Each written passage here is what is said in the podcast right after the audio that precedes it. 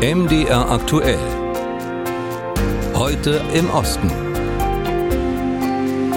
In diesem Sommer hatte das Parlament in Kiew beschlossen, auf den 25. Dezember als alleinigen Weihnachtsfeiertag umzustellen. Der bisher gültige 7. Januar, das Weihnachten nach dem in der orthodoxen Kirche geltenden gregorianischen Kalender, das wurde abgeschafft. Das heißt, dass dieses Jahr in der Ukraine erstmals offiziell Weihnachten auf den 25. Dezember fällt.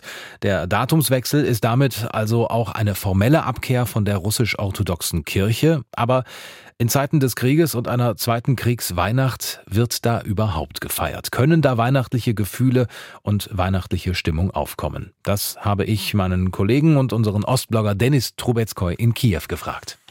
Das ist eigentlich eine Frage, die sehr schwer zu beantworten ist, weil also man darf nicht vergessen, dass Neujahr hierzulande immer noch der wichtigere Feiertag ist. Aber ehrlicherweise, also wenn man mit Menschen wirklich spricht, hängt es sehr stark davon ab, dass wir hier einfach noch Strom haben im Vergleich zum letzten Jahr. Also im letzten Jahr war Kiew und äh, eigentlich der Großteil der Ukraine recht dunkel. Die Stromdefizite, die es jetzt gibt, die können ausgeglichen werden und deswegen sind halt diese Weihnachtsdekorationen einfach schlicht zu sehen sehen und zum Beispiel in Cafés und Restaurants ist die Weihnachtsmusik deswegen zu, zu hören, weil es eben halt Strom gibt.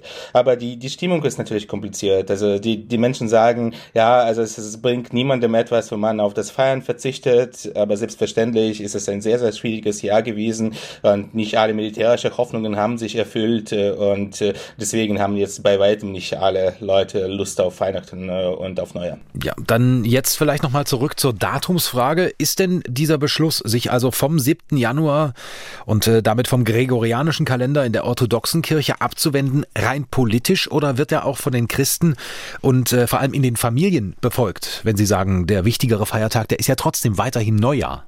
Ja, Neujahr bleibt eigentlich äh, immer noch wichtiger und äh, um, ungefähr 70 Prozent der Menschen laut Umfragen bereiten Geschenke für, für Neujahr vor, um so ein bisschen so einen Einblick zu geben. Was jetzt aber diesen Beschluss, sich auf den äh, 25. Dezember zu konzentrieren, also die Tendenz dazu, die war auch in den Jahren vor dem vollumfänglichen Krieg äh, äh, sichtbar, gerade in größeren Städten und die jungen Menschen haben sich eigentlich immer gefragt, wieso feiern wir das Weihnachten nicht wie mit dem Rest der Welt, aber der 24. Februar des letzten Jahres, also der russische Angriff, äh, der hat diese Tendenz noch vergrößert. Also da gab es Ende des letzten Jahres zum ersten Mal eine Mehrheit dafür, um äh, das Weihnachten wirklich nur am 25. Dezember zu feiern. Klar ist das ein Symbol, äh, ein weiteres Symbol des äh, historischen Bruchs mit Russland und auch mit der russisch-orthodoxen Kirche, die diesen Krieg äh, ganz klar und eindeutig unterstützt.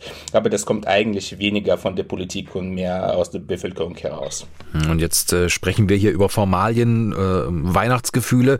Währenddessen geht der Krieg Russlands gegen die Ukraine weiter. Im Februar werden es zwei Jahre seit dem Überfall Russlands auf die Ukraine sein. Die ukrainischen Soldaten, die sollen ausgetauscht werden. Die Armeeführung fordert neue Soldaten. Es geht um ja, fast eine halbe Million neuer Soldaten.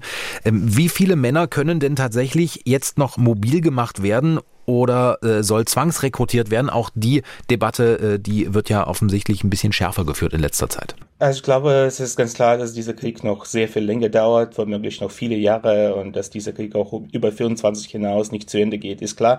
Was jetzt äh, diskutiert wird, ist natürlich, welche Konzepte für die Zukunft eben für diesen langen Krieg äh, angesetzt werden. Und wenn äh, Zelensky sagt, dass der Generalstab von solchen Zahlen spricht, wie zum Beispiel 450.000 Soldaten, die noch mobil gemacht werden müssen, das ist rein mathematisch überhaupt kein Problem und dafür muss man jetzt nicht irgendwie äh, die Ukrainer einziehen die in Deutschland leben oder was auch immer, weil der Verteidigungsminister das jetzt mit dem im Interview mit dem Bild so angesprochen hat und das äh, kam, glaube ich, in Deutschland so ein bisschen falsch rüber. Aber das andere, eigentlich noch größere Problem ist schlicht Geld. Also um diese 450.000 Soldaten mobil zu machen, braucht man umgerechnet 12,2 Milliarden Euro, die im Budget fehlen. Also es ist im Prinzip die Hälfte des Defizits des Staatshaushaltes und äh, im Prinzip alle Steuereinnahmen fließen halt ins Militär und so viel Geld kann man kaum einfach aus dem Nichts finden. Deswegen muss eine Balance gefunden werden und ich gehe davon aus, dass die zusätzliche Mobilmachung jetzt nicht dieses Ausmaß erreicht, aber klar muss die Ukraine für einen langfristigen Krieg äh, ernsthaft planen. Die zweite Weihnacht im Krieg, die erste, die in der Ukraine jetzt auch offiziell am 25. Dezember gefeiert wird, sofern man da überhaupt von Feiern sprechen kann. Darüber habe ich gesprochen mit meinem Kollegen und Ostblogger Dennis Trubetskoy in Kiew. Vielen Dank. Vielen Dank auch von mir. 11.23 Uhr damit. Wenn wir beim großen Lebensmitteleinkauf so richtig sparen können, dann fahren wir gern mal ein paar Kilometer weiter, also bis zum nächsten Supermarkt. Markt. Zum Beispiel nach Tschechien. In Tschechien selbst machten in letzter Zeit viele Menschen ihre Einkäufe jenseits der Grenze in Polen. Kein Wunder. Mit der zweithöchsten Inflationsrate der EU suchen die Tschechen Wege, ihren Geldbeutel zu schonen. Übers Einkaufen im Nachbarland Robert Schuster und Ulrike Schuld. In polnischen Supermärkten tummeln sich immer mehr Menschen aus Tschechien. Immer häufiger schaffen sie sich mittlerweile auch größere Dinge wie Möbel in Polen an. Auch tschechische Banken vermelden, dass ihre Kreditkarten immer häufiger im Nachbarland benutzt werden und Reisebüros veranstalten Einkaufsfahrten nach Polen.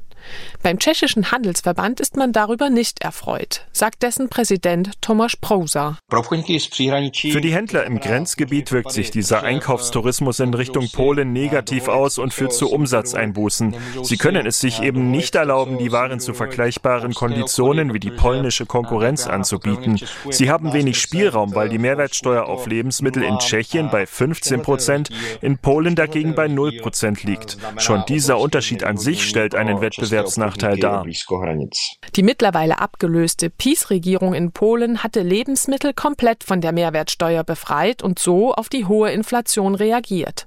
Die lag im November in Tschechien zwar mit 8 Prozent noch höher als in Polen, allerdings hat sich die tschechische Regierung erst vor kurzem entschlossen, mit der Mehrwertsteuer auf Lebensmittel herunterzugehen. Von 15 auf nur noch 12 Prozent. Jan Buresch, Volkswirt beim Finanzunternehmen Patria, will beim Thema Einkaufstouren nach Polen nicht allzu schwarz malen. Ich würde meinen, dass das zum gegenwärtigen Zeitpunkt keine große Belastung für die tschechische Wirtschaft darstellt. Vom grenzüberschreitenden Einkaufstourismus sind in erster Linie die Grenzregionen betroffen, wo es wegen der kurzen Anfahrt auch Sinn ergibt. Mitunter kann sogar ein Einkauf in Deutschland günstiger sein. So ging vor einer Weile der tschechische Premier Petr Fiala in einen bayerischen Supermarkt und füllte seinen Korb mit Butter, Brot, Milch, Ketchup, Nutella und Schokolade. Sein Fazit nach demselben Einkauf in Tschechien verbreitete der Premier später als Video. 2,50 Euro mehr hätte er in Tschechien bezahlt. Dieser Auftritt brachte Fiala durchaus Kritik ein, unter anderem die, er würde populistisch agieren. Der Präsident des tschechischen Handelsverbands Prosa sieht darin einen ganz anderen Aspekt. Ich denke nicht, dass sich das Video des Premierministers auf das Einkaufen im Ausland bezogen hat. Stattdessen wollte er zeigen, dass die großen multinationalen Konzerne die gleiche Ware in unterschiedlicher Größenordnung nach Deutschland und Tschechien liefern. Außerdem bieten sie den Kunden in Deutschland auch eine andere Qualität an als in Tschechien. Und das sei nachteilig für die tschechischen Verbraucher.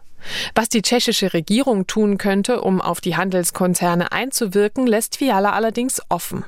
Ob die Händler die ab Januar niedrigere Mehrwertsteuer auf Lebensmittel an die tschechischen Kunden weitergeben werden, das wird sich nach dem Jahreswechsel zeigen. Und äh, wir bleiben bei den Nachbarn im Osten, denn Weihnachten gilt in unserem Nachbarland Polen als wichtigstes Familienfest des Jahres. Gemeinsam wird an Heiligabend der Weihnachtsbaum aufgestellt und natürlich gibt es auch ein opulentes Weihnachtsessen, mit bei dem die Zahl 12 eine entscheidende Rolle spielt. Was es damit auf sich hat, erklärt unser Polen-Korrespondent Martin Adam. Ich kann Ukulele spielen, erzählt Pola stolz. Paula ist sieben, ihr Bruder Leon zehn. Und er kann schon Gitarre spielen. Die Geschwister sorgen für die Musik zu Weihnachten. Ein Familienkonzert in Warschau, denn überhaupt gehe es zu Weihnachten ja vor allem um die Familie, sagt ihre Mutter Barbara. Weihnachten in Polen steckt, selbst in modernen Großstadtfamilien wie der von Barbara, voller Tradition. Und Essen, Nachmittags stehen die Kinder am Fenster und warten auf den ersten Stern. Erst wenn der zu sehen ist, darf das Essen eröffnet werden. Und das hat es mit zwölf Gängen in sich, sagt Barbaras Mann Witold. Wir beginnen Heiligabend mit Barszcz, rote Betesuppe. In der Suppe sind Uschka.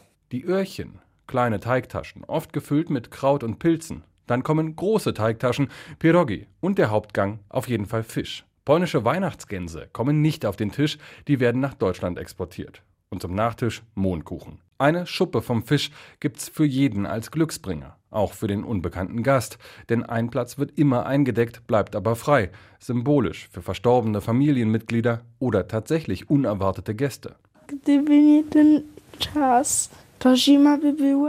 Ohne Weihnachten wäre der Winter eine völlig nutzlose Jahreszeit. Weihnachten wärmt den Winter. Die Weihnachtsbäume leuchten, die Lichter sind an. Ich finde, man kann die Sterne besser sehen. Sagt der Zehnjährige und Wesołych Świąt, frohe Weihnachten.